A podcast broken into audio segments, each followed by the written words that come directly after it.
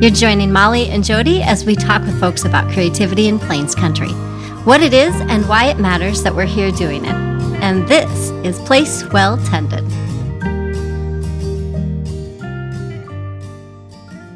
Welcome. Today we have Chef Kim Braveheart with us. Kim is a member of the Oglala Lakota Nation of the Pine Ridge Indian Reserve in South Dakota, a renowned chef with entrepreneurial expertise. And we are just thrilled to welcome you to the podcast today, Kim. Thank you for joining us. Thank you for having me. I'm really excited to be here with all of you. Kim, can you tell us just a little bit? Um, uh, gosh, about the beginnings of your journey as a chef, you know, having the business of Chef Braveheart, how that has led to where you are now? Sure. I have always loved cooking. I started cooking at a very young age and um, partly out of just straight survival, but also I feel like I learned I'm Lakota and Jewish, and food is a language and a love mm-hmm. language. And mm-hmm. I love the way it felt when someone else prepared for me food and it, like they i could tell when someone put in effort if that makes sense. Mm-hmm. i'm pretty young and i love sharing that with others. Even at like age 10 i was already doing dinner parties for my dad um, and making the table all beautiful and everything like that. My dad did not want me to be a chef. That's actually why i didn't go to culinary school. I just kept doing it and then when i moved home when i moved back to south dakota when i was 24 I was really into, I had been living in Atlanta and actually working with the Indigo Girls. And um, I had learned so much about just like vegetables and fruit and um, healthy ways of preparing it, but like interesting ways mm-hmm. that felt exciting and delicious. Um, you know, out here uh, or on my home reservation, it is very much a food desert. And so many, many things are come out of a box um, are pre-prepared in some way or a can, and they don't have a lot of access to healthy fruits and vegetables or even like an in- innovative ways to eat them. Mm-hmm. And so when I first moved home, I was just really preparing food for ceremonies for traditional, just my people in my community. And at first, nobody wanted to eat it. um, even the, and and so I would convince people, literally convince them, you know, try this. It's really delicious. And I had already been making all of my own like salad dressings, and it wasn't, you know, Hidden Valley Ranch or whatever. And so people thought that it was kind of crazy. And then people started eating it because it's very beautiful. You know, when you see mm-hmm. fresh vegetables, you're like, wow, that's gorgeous. And I started eating it and people loved it. And it started, mm-hmm. And for me, I was like, in, in that root of our traditional ceremonies, why are we not eating like our sacred foods? Mm-hmm. Um, and that was really significant to me because I grew up where my mother and my brother, my older brother, and my aunties were teaching me about traditional foods and why we eat them. Mm-hmm. And it was mm-hmm. surprising to me as an adult that we were not still doing that. And it really resonated with me because I wanted, at that point in my life, I really wanted to be a mother.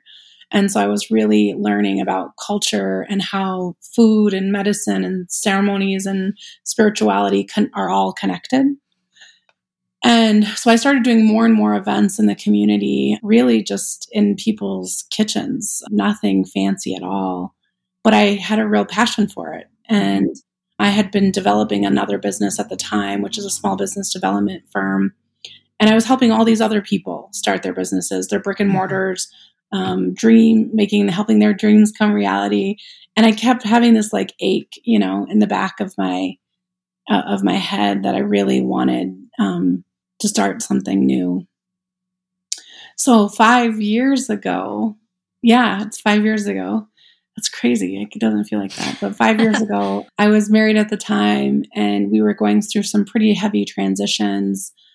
And for some reason, I don't know why I decided in that complicated time that this would be a really good way to pivot. and I built our my ex-husband and his his his buddy built my down downtown Rapid City private dining room and my idea about building that space was that it wasn't a space, it wasn't just a space. It was like inviting you into my home and inviting you into my dining room and it was a space where, regardless of your race, your your economic standing, your education, or where you were from, that we could come to t- the table together as people and have conversations that connect connected us. And that's what I love about food mm-hmm. and like mm-hmm. the actual providing and serving serving of food is that I use that as a way to show non-native people that we are a full culture of people and history and wisdom and um, values and even the way that we serve someone is um, and originally when i first started my business was called etiquette and everyone couldn't really understand why but in cult in both of my jewish culture and lakota culture there is an etiquette to preparing food there is a protocol and etiquette to serving food and who is served first and mm-hmm. all of those things mm-hmm. and that's originally why i wanted that name because you know people when they think of etiquette they think of like sitting properly at a table right. But in us like you know we we follow the the harvest calendar of like when when are things at their prime? How do we preserve them? How do we make sure that we have them all winter long? And that's an etiquette to it a, a protocol. Mm-hmm. and even when we're foraging you know putting out tobacco and putting out offerings. And and then on the other end when i'm inviting people in to um, my space my private dining room it's the art of hosting you know really welcoming and making people feel relaxed and the willingness to be a little more open minded. And when I first started, I was incredibly intentional. Anytime I had a cooking class or a private dining pop up there, um, I vetted the guests because I wanted it to be 50, 50% native, 50% non native. And a lot of people don't know that. But I did that really intentionally because I knew from my own personality that okay this is going to sound sort of messed up but like less threatening than a lot of i think that a lot of people find and that's on their own there's their own stuff but they they are afraid of native people for whatever reason their mm-hmm. own preconceived no- notions of mm-hmm. who we are or how we are or whatever mm-hmm. and i realized that at a pretty young age that people didn't have that interaction with me that way and so I was like, ooh, this is a way for me to mm-hmm. like show and share mm-hmm. about Lakota culture and Lakota people and how beautiful we are and strong and brilliant and successful and thriving and resilient and a non intimidating way. Like, not in a way that's like in your face, but in a way that felt like they could really see me. Mm-hmm. They could see my mm-hmm. people and they could see my culture. And I I people made friends there because you know when you don't know how to like cross the bridge, you may not even have any what you feel is like apprehension or even tension or racism inside of you. But when you're at a table sitting across from another mom who has their kid in soccer and you guys are sharing a beautiful meal and you realize, oh, this person is so much more similar to me than I had ever imagined and friendships, like true friendships, came out of there. And it felt like magical. And people would say mm-hmm. that, like being in your space or at your dining room table felt like I I was at a different time, you know, a different space and time that it allowed me to like take off whatever weight I was carrying. And um I missed that part. Um, I, I am going to reopen the dining room part, but because of COVID, I have a very tiny mm. space. Mm-hmm. Uh, because of COVID, I had not, I have not had people in my space in two years. Mm. I was going to ask mm-hmm. if you have a brick and mortar space. Yeah. So you do, do, but it's mm-hmm. not open right now. Yeah. I'm mm-hmm. going to do um, a pop up on October 27th and to the public so they can come have a little bit of my magic pumpkin soup see my space, you know, because because people are like, I want your food. Yeah. I do so much private events that it's hard yeah. for like the public to be able to eat that eat my food. So mm-hmm. I am going to be more intentional about having at least one public event a month. Mm. Oh.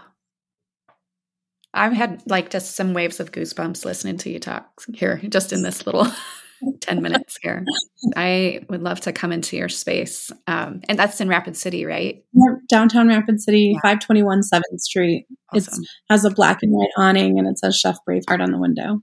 And it, um, the idea behind it too was in college, I had spent a lot of time in Cuba, in Havana.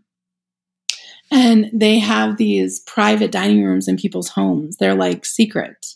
Hmm. And it was the most incredible experience because, you know, you're at basically a fine dining restaurant, but in someone's living room. Mm-hmm. And I just thought this is incredible. And so when I had been wanting to build a space, I'm fully aware. My dad owned restaurants when I was a kid. I'm at the time of launching, I had a brand new baby and a mother of three. So I was not going to open a 50 seat restaurant mm-hmm. because I knew as a kid what that was like. And I knew that I, there was no way that I could do it and have the quality of life that I want wanted and also the mothering the way that I wanted to mother. And so when I developed it, people thought I was like really crazy. And they're like, how are you going to ever make money? You know, you could make so much more money if you opened a big space. And I was like, I know, but you have to balance quality of life too. Mm-hmm. I hope that you come and see it because it is. Yeah. It's very beautiful. Oh, I would love to.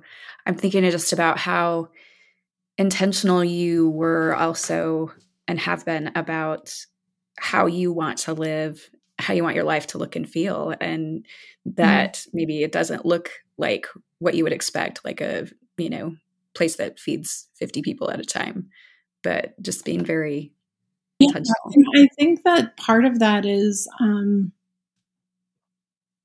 you know, the way that I cook is not like a fast restaurant. Yeah. You know, I because a lot of our items are foraged, a lot of our time, a lot, a lot mm-hmm. of our game is field harvested. It's intentionally uh, thoughtful process from the start to the end. Mm-hmm. And so when people are experiencing it, you can t- they can tell. You know what I mean? Mm-hmm. Like it's a mm-hmm. like my pumpkin soup.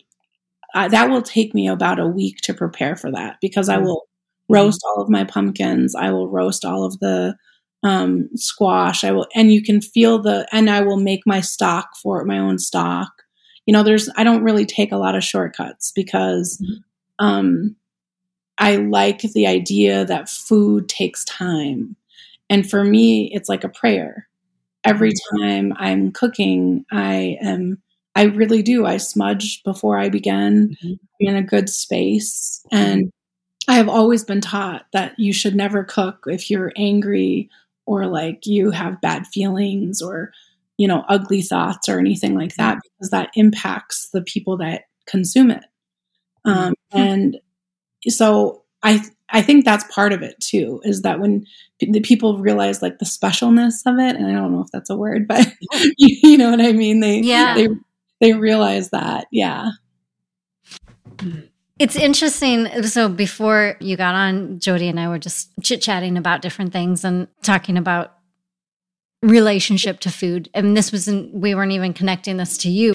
And we were talking about the difficulty um, in having a good relationship with food and the difficulty or the challenge in um, helping our kids have a good relationship with food, right? Because I, I, think for a lot of people, for Jody and I, and for a lot of folks, you were raised with you eat what's put in front of you and you eat it all. Um, you clean your plate, right? And I was telling Jody, one of my sons uh, had this real honest moment with me where he was like, "When you tell me I have to eat, it makes me feel frustrated because I, I'm full or whatever. Like I can't eat anymore." And I was like, "Oh, I'm putting you in tension with your body by insisting that you eat this, right? And I think that's for your own good.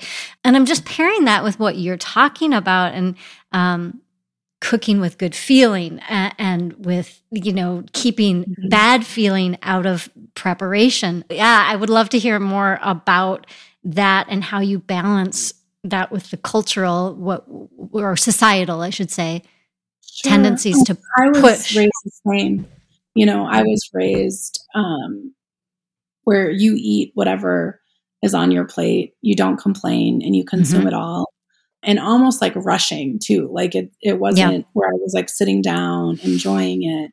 and I and it, I do think that it has impacted my relationship with how I even consume food because uh you know like on a weekend where I don't have my kids someone's like oh what are you making for yourself and I'm like cereal yeah I'm like gonna eat popcorn get fancy you know I might like melt some butter and truffle or something but like I'm pretty much gonna eat popcorn maybe a little bit of cheese so I'm still working through it myself but I do feel like and I feel bad for saying this, but I do feel like I'm actually really good at it with my kids.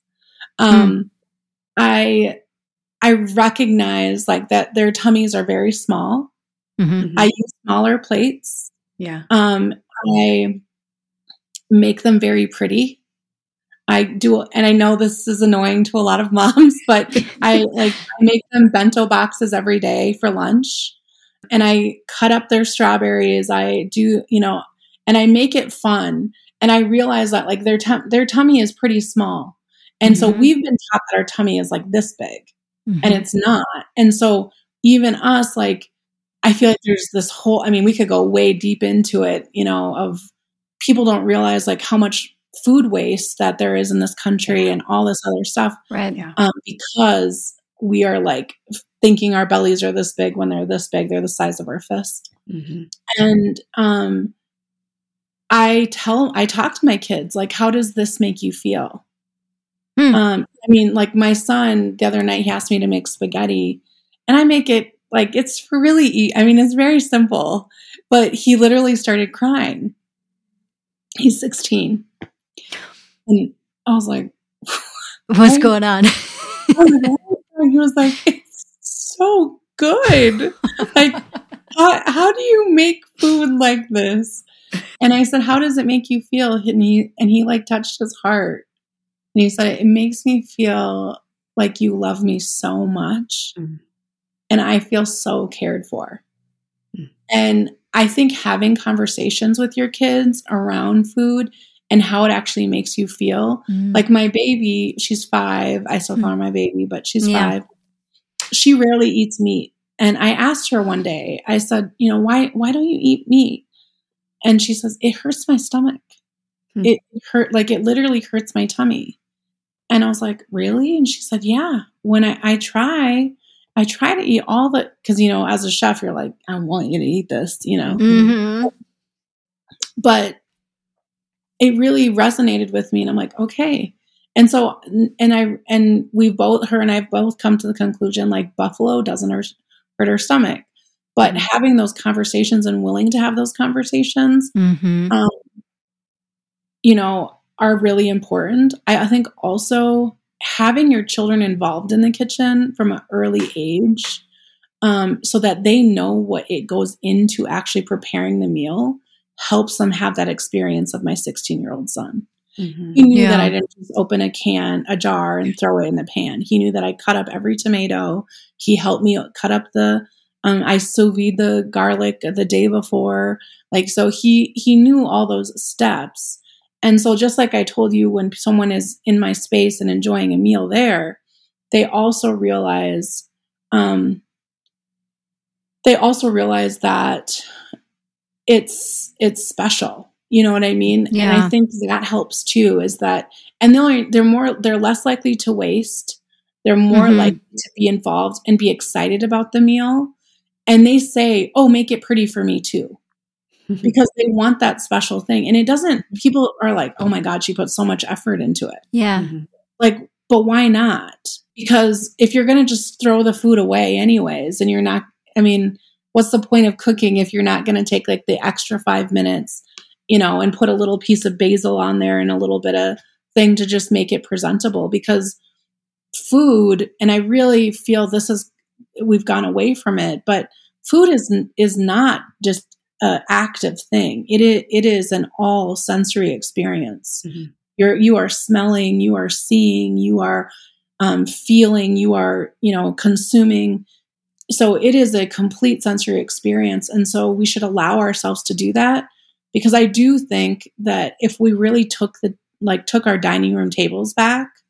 Hmm I think that we would also, there would be less obesity, less mm-hmm. diabetes, Mm-hmm. Um, I think there would be less disruption in families. Mm-hmm. Um, I think there would be, I know this sounds fair, like a lot, but less suicide for our young teenagers. Mm-hmm. Um, because every night, you know, I cook at least four nights a week. It's my, and that is my, I'm not telling other mothers to do that, but I am saying at least four nights a week, I am preparing food for them to eat in my home, not ordering pizza or something else. Mm-hmm. I'm a busy mom. You guys know how busy I am. It's taken us yeah. about a year.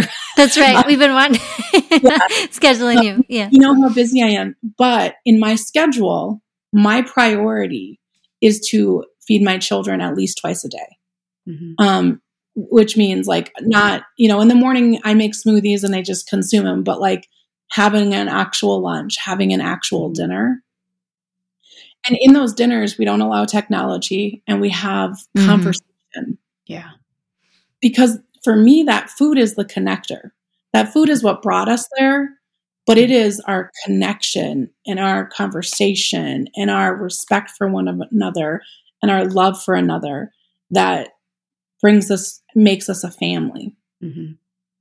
And, um, you know, after my divorce, I really wanted a sense of um, stability. And I didn't know how to do it. I, because it felt, you know, our whole world just shifted and changed. And the first night, I mean, it was bad, like rough. Um, and a couple friends came over to, you know, be supportive. And, but I still set the table. Mm-hmm. I still made them food. And we all cried at that table. And they told me, even the baby, what they were feeling, what was hurting, what they're looking forward to. Mm-hmm. Um, and I think that has that that intentionality has helped us heal through a lot of things. Um, and you know that that's powerful to me. Uh, you know when when we make those things our priority. Mm-hmm. The table uh, is a sacred space. Yeah. My mom growing up, dinner was at six, and yeah. that was that. What you just described is very much what I was brought up with. That that was that space that didn't that didn't alter, you know, and that provided a stability and as you know, as a kid growing up, you don't really realize that. For sure. But looking back, seeing how that provided some structure, it provided nourishment, it provided relationship. Yeah, I agree. I mean, and my son, as he's gotten older, he's invited his friends to our table. Mm-hmm. And mm-hmm. they're they're 16 year old boys, but they are yeah. like moved by it. And what I have realized is that everybody wants to be mothered. Mm-hmm. I actually didn't grow up with a mother, um, but everybody wants to be mothered, and that's kind of what I, how I see my food is. Mm-hmm. I may not be able to have a conversation with every single person who's eaten my food or consumed mm-hmm. it, but they can feel that I have intentionality and prayers for them, even if I don't know them. Mm-hmm. Yeah, and I think that's really powerful. If you were, um, which you you mentioned just the busyness of life, and and that's everyone's life, right? So, if you were to give families three tips, four tips, whatever, what would be the top things that you would tell someone uh, in terms of creating that time and space? I think using Sundays, like Sunday afternoons, mm. is a way to prepare for the week um, your refrigerator, really like cutting up vegetables, washing vegetables, putting them in Tupperware, thinking about your meals for the week. I, I want to say this for single moms really learn how to roast a chicken. That chicken can come into so many different meals throughout your week and it's cost effective. Mm-hmm. And so many people do not know how to roast a chicken, and it's not that hard but you can so what i do a lot of times when i know i'm going to have a packed week mm-hmm. i will roast chicken on that sunday night we'll have like chicken it sounds intense but like a little lemon butter sauce with a salad just really simple and then the next day i'll probably make like enchiladas, just shredded up enchiladas for the next one. Then the next one I'll use chicken, you know, the other cut up chicken for a chicken and pesto pasta. And then the next one I'll make the last bit of it. We'll do like a chicken noodle soup or a chicken casserole or something like that. And so thinking about how you can, you don't have to, I'm not telling you to make a, you know, a five, uh, you know, a plated tasting menu for your kid, right. kids every night but thinking about how you can have one thing in over time. Another one would be like a big buffalo roast or another roast where you mm-hmm. can have sliders and mm-hmm. um, you know I make uh, this roasted uh, potatoes and carrots and then I put the roast on top. And different ways to do that is, mm-hmm. that's how I think about it. Is like what mm-hmm. is cost effective, um, what is delicious, and still tastes really good. Mm-hmm. I think just thinking more um, a lot of times people are like, why I'll just go and you could even do it with a rotisserie chicken. Like if mm-hmm. you're not a, if you don't want to roast your own chicken, go spend the seven bucks and you can even get spend 12 bucks and get an organic, you know, organic roasted chicken. And same thing is like they're delicious, they're cooked right. If you're if you feel intimidated by that, use that first one, you know, again, chicken enchiladas, uh, chicken and pesto, other other things so that you're still having healthy food. And I also try to think of ways to incorporate vegetables um, mm-hmm. that are delicious. Yeah. You know, I, I, shred a lot of vegetables for like a meatloaf. I also put a lot of lentils and ground anything ground, um, so that there's also lentils. You know, um, if I'm using beef, but I use majorly buffalo. Mm-hmm. And then I think so. Organizing, prepping. Mm-hmm. It's also like feels good when you open your refrigerator and it's organized and you're like, "Oh, I can see all of my fruit in one area. Okay, I can see all of my vegetables in one area." And then I I actually tell people to bring your fruit and vegetables into the main area and in your drawers put in like your bubbly waters. Yeah. Bubbly waters or other things because people Yeah. What I said. That's what you see you have to see it. You know, yeah. eating is a sensory experience. Yeah. And so in mine, people are like, how do you get your kids to eat healthy food? They can open it. There's sliced apples. There's like last night, my baby ate an entire Tupperware of carrots. And um, I had been in a meeting and I was like, what did you eat? She's like, oh, I just grabbed that Tupperware of carrots. And I said, did you eat the whole thing?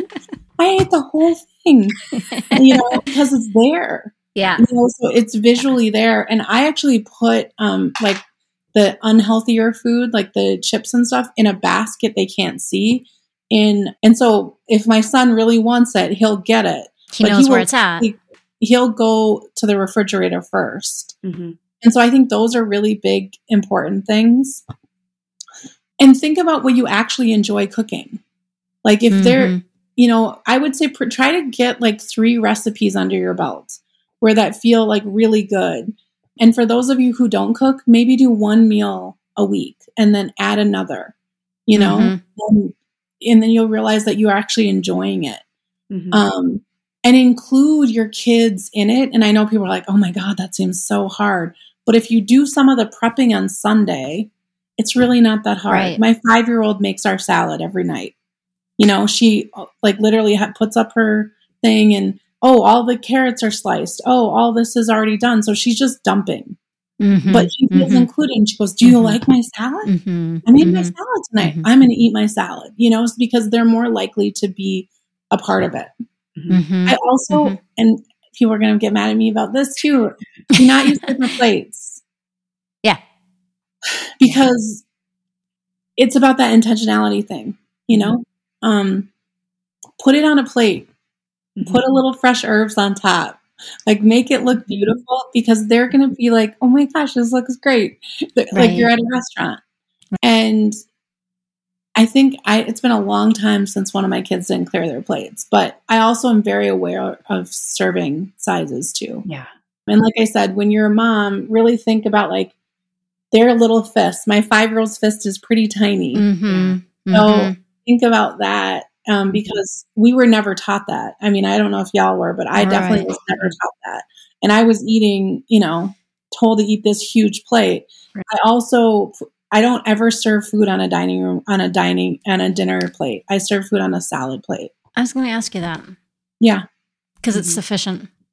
It, it's plenty. And if they if Yeah. someone wants seconds, they're more than welcome to have seconds. Mm-hmm. Um, and you know, if you want to make your plate look fan- like your table look fancy, use that as I use a, di- a dinner table a dinner plate as like a charger.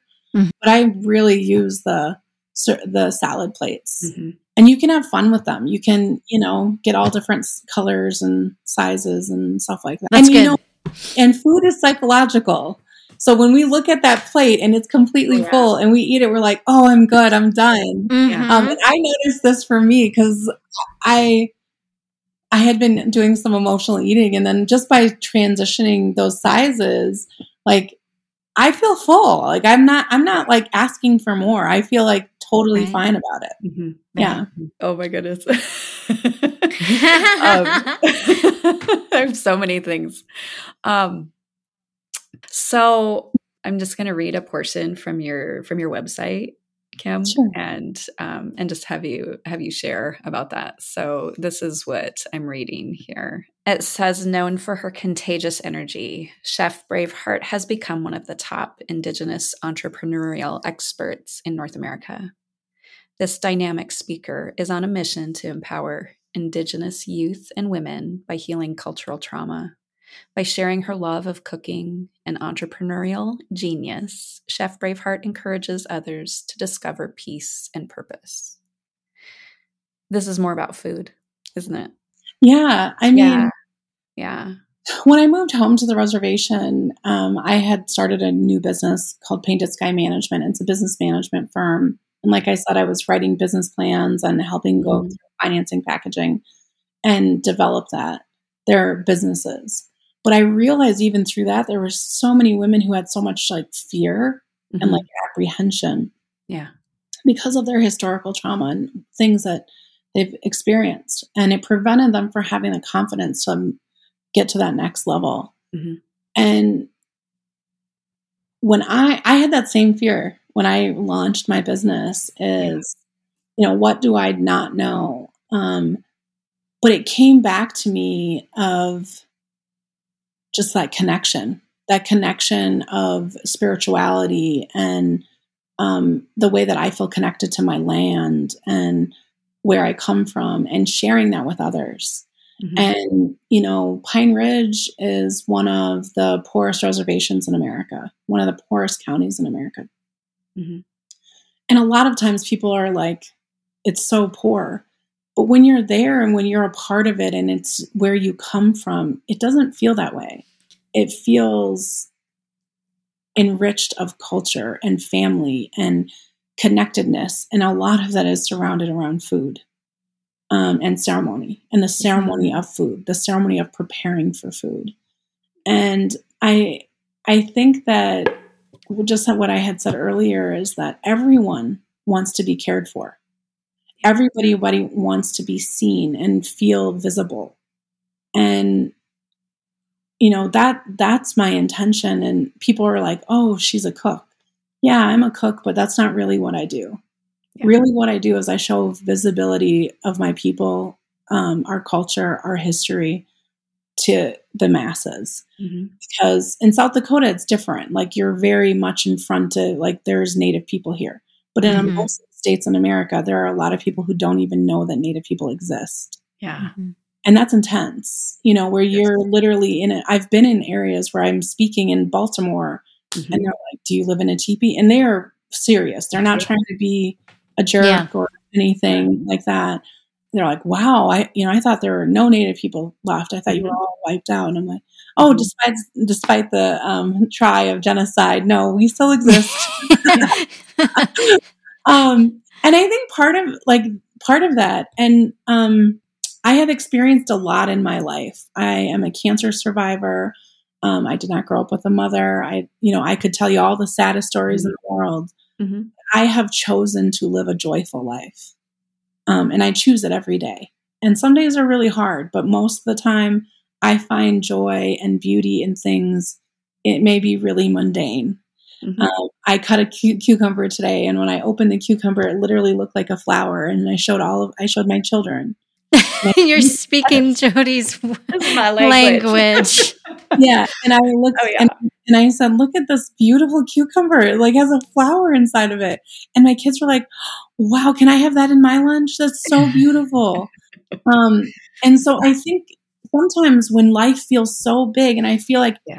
after, you know, this whole COVID Hmm. situation, we, it's so heavy, you know, it's Mhm. so, so heavy. And so reconnecting with like the little things that bring us joy. Yeah. And that's what I try to do. And anyone, any person that meets me, I think recognizes that. Mhm. We're, yeah, we're kindred spirits in that. I want to ask you about I've since I saw this on Instagram, I've just been so curious. Um, I'm kind of obsessed with milkweed. I know that not everyone likes, you know, the the multiple feelings about milkweed. I also recognize that um, they're great for the environment. I did not know that you could incorporate them into food. Had no idea. So can you talk to us about that? Do you like do you eat it? Do you not eat it? Do you use it for cooking? Oh. I'm fascinated. Well, I definitely put it on the menu this week. Um, Mhm. you know, traditionally our people consume milkweed um, as fiber. Okay. Um, so I've been trying to play with recipes, and I'll be very honest with you. I did this uh, buffalo wasna, um, which is um really a preserved meat. It's dried buffalo, uh, ground with dry with choke cherries, um, Okay. processed choke cherries, and um, into a like a dry, like it's kind of dry, but it's delicious. And that's how our people survived all winter long. Mm.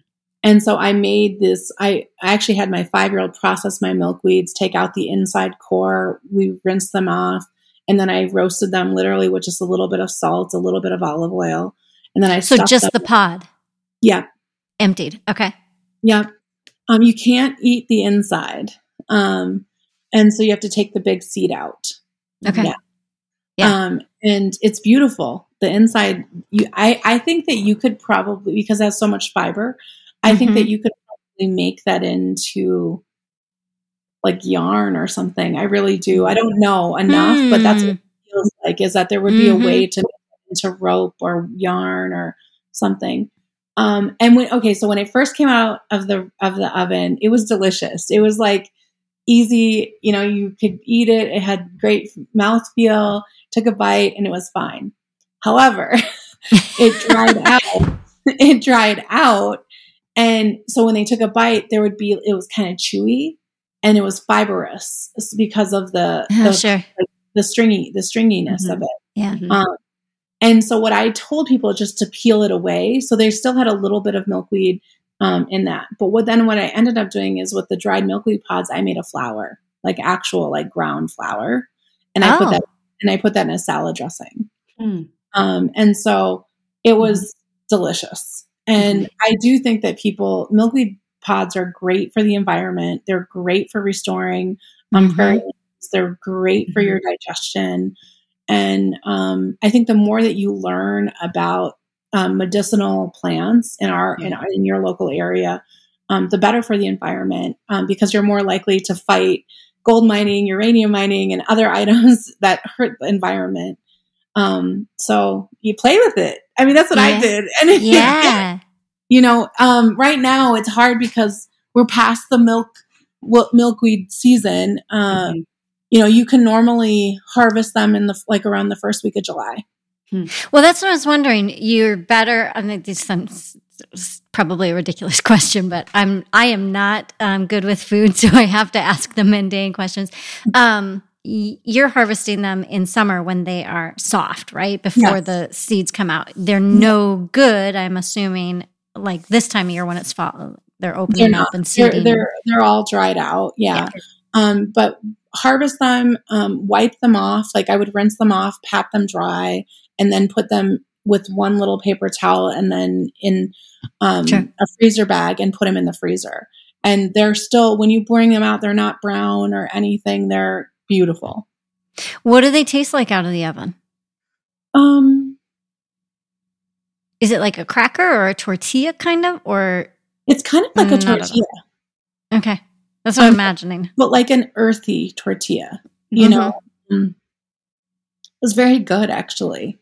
Could you use that as like a dip? Like, could you use it to dip I think that if know, I roasted them longer, you probably could. I only roasted them for 10 Hmm. minutes um, because I wanted them to be stuffed. I was worried Oh yeah, yeah. in the future, instead of making them crunchier, I would actually like mist them probably with some water because they're a wet plant. Mhm. I think what happened and why they got so fibrous is because they dried out too much. Mhm. um, So I would miss them before serving. Mhm. Uh, but I was Mhm. really proud of the guests because they all tried it and Gave it a I go? And I didn't think they would. Um, But I was really, and it was also impressive. You know, you saw it on Instagram. Like, Oh yeah, oh, Yeah, it's beautiful. Yeah. This good I eye know- candy. I had a lot of chefs um, reach out to me and they're like, "You are such a badass. I would have never thought of it like that." Um, so we part of, that's part of the fun of like reclaiming of indigenous ingredients is we know that our people use them, but we may not have the teaching around it. So we Yeah. may have to figure it out ourselves and Mhm. play with it a little until we yeah. Yeah, right, right. Our podcast tries to connect creative work and identifying with a place. So I want to talk to you just a little bit about that. Um, when you are identifying with a place and a land that your work comes from, we want to recognize that we live in connection to a place, whether we know it or not, right? That we are intrinsically, everyone, connected to land. And Indigenous people have a lot to teach about that. What would you like to share with creatives who are trying to connect their work, whether they're, you know, chefs or artists or whatever, to the place that they are? Well, wherever you are on this continent, you are on an ancestral indigenous lands. And so I think finding out um, what ancestral tribal lands are you're on is really important because you learning about the people you come that live there traditionally will help you have a little bit of like respect and connection um, for your creative process. Mhm. I also think for me, I'm always consuming ideas. Like when I'm out in the environment. Um, here, I live in Rapid City, and it and for me, it's language and culture connection to the land. So, like uh, Rapid City is called Mni Luzahan in Lakota, which means rolling rapids. This the rolling rapids, and Mhm. our sacred space where we come from, our creation story, is Pahasapa, the Black Hills. And so for me, it is intentional of where I live. Um, it is intentional of where my shop is. I, I mean, I have the ability to probably open a space anywhere in probably a large city, LA, New York, Mhm. wherever, and be pretty successful.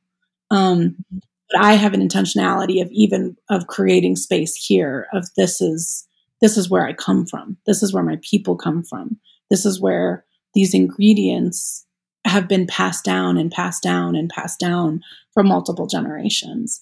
And I think no matter where you are or what your cultural identity is or your ethnicity, learning about the indigenous people that you, where the land you reside on will help you feel more connected to the land. Mm-hmm. I think that it will help you create more space of home. Um, and however you want to do that, you know, however, um, I have a non non native friend who is an incredible artist in Montana, and he asked me a very similar question.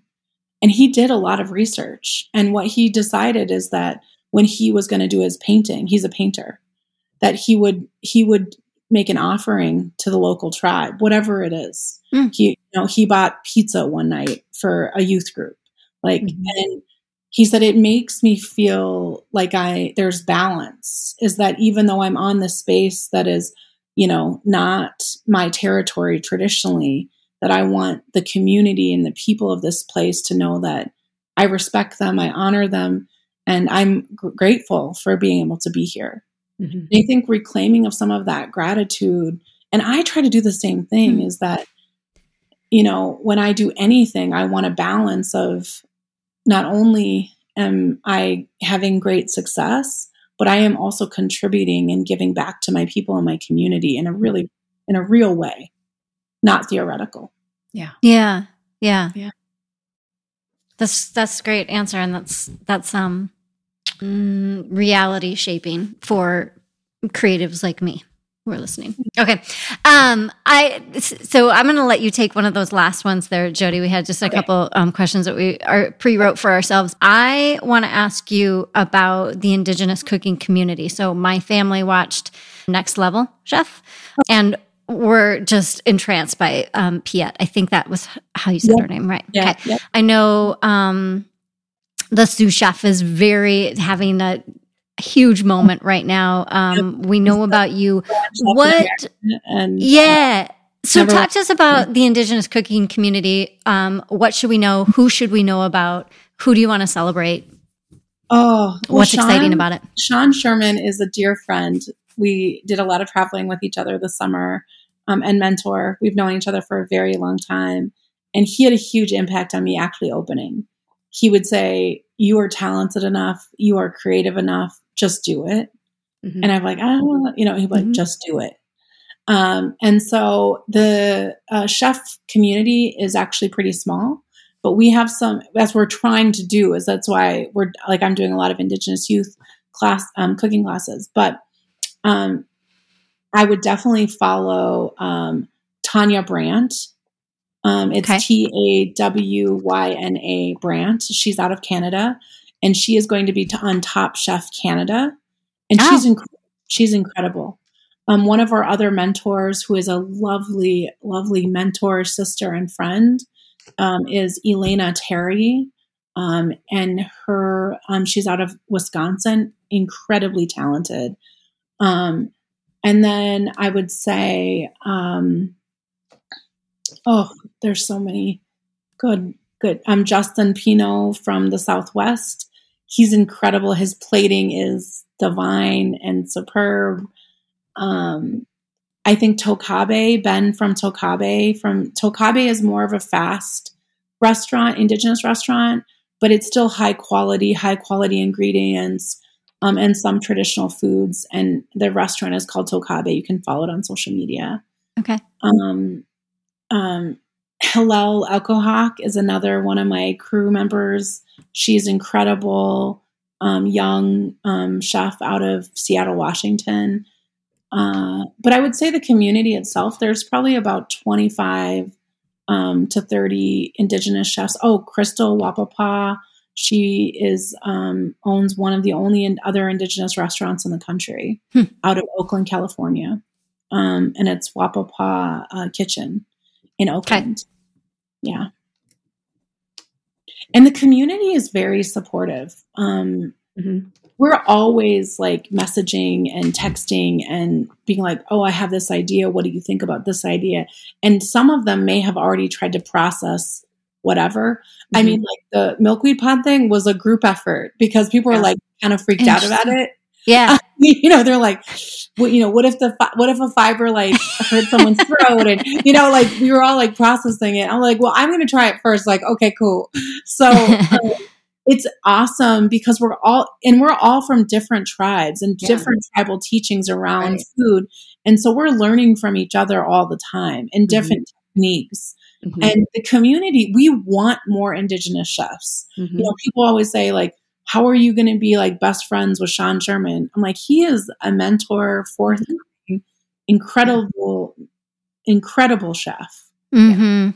Um, he has only ever been loving and supporting and wants more indigenous chefs and i and i he's passed that down to me mm-hmm. so if mm-hmm. you you know I, we want more because yeah. you know how many italian chefs are there in the world how many are so like there's always room for one more there, yeah, there doesn't need to be this um, competition. It really, and I feel like that um, in indigenous in the indigenous chef world is there's probably some of it, but I don't participate um, because there's we're not. I mean, we're less than one percent of the United States population. We are not in competition with each other. We mm-hmm. are in mm-hmm. with all the other chefs. Mm-hmm. You know, mm-hmm. so mm-hmm. um, that's how I try to. That's how I see it. Mm-hmm. Well, and I would think that you want folks to, of all walks, to experience your food, right? And 100%. if there is more opportunity to do it, there's something about the human psyche that makes it easier to 100%. Right, give it a try.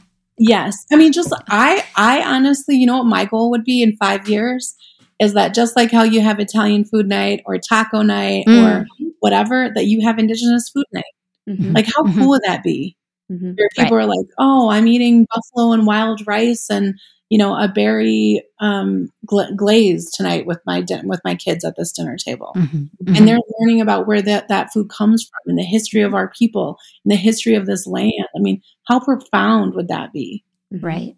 you know Right. and that's my dream as a mother and a chef is that's what i want is i want moms everywhere preparing indigenous food for their children and being able to say hey this comes from our land isn't that Mhm. cool you know Right. um yeah Kim, oh my goodness, so much goodness you've shared with us. We like to close our podcast with one last question that we ask of everybody. What is it that you believe you are here to do? i think that i'm here to share our stories and you know to see to for people of all walks of life to see that we are, we exist hmm and that we are capable and powerful people that are have an enriched beauty and culture. And i feel like i i do that um, with not just my food but i do that with my mothering. Yeah. and um, yeah i think that's what i'm here for Thank you so much for being you. with us today. We really, really appreciate it. yeah thank you for having me it was really fun Thanks for listening. We believe in creative work for the love of a place. Here's to doing our part to keep this place well tended. Know of someone you'd love to hear from? Send us your ideas. Want to find out a little more about one of our guests? Follow Place Well Tended on Instagram.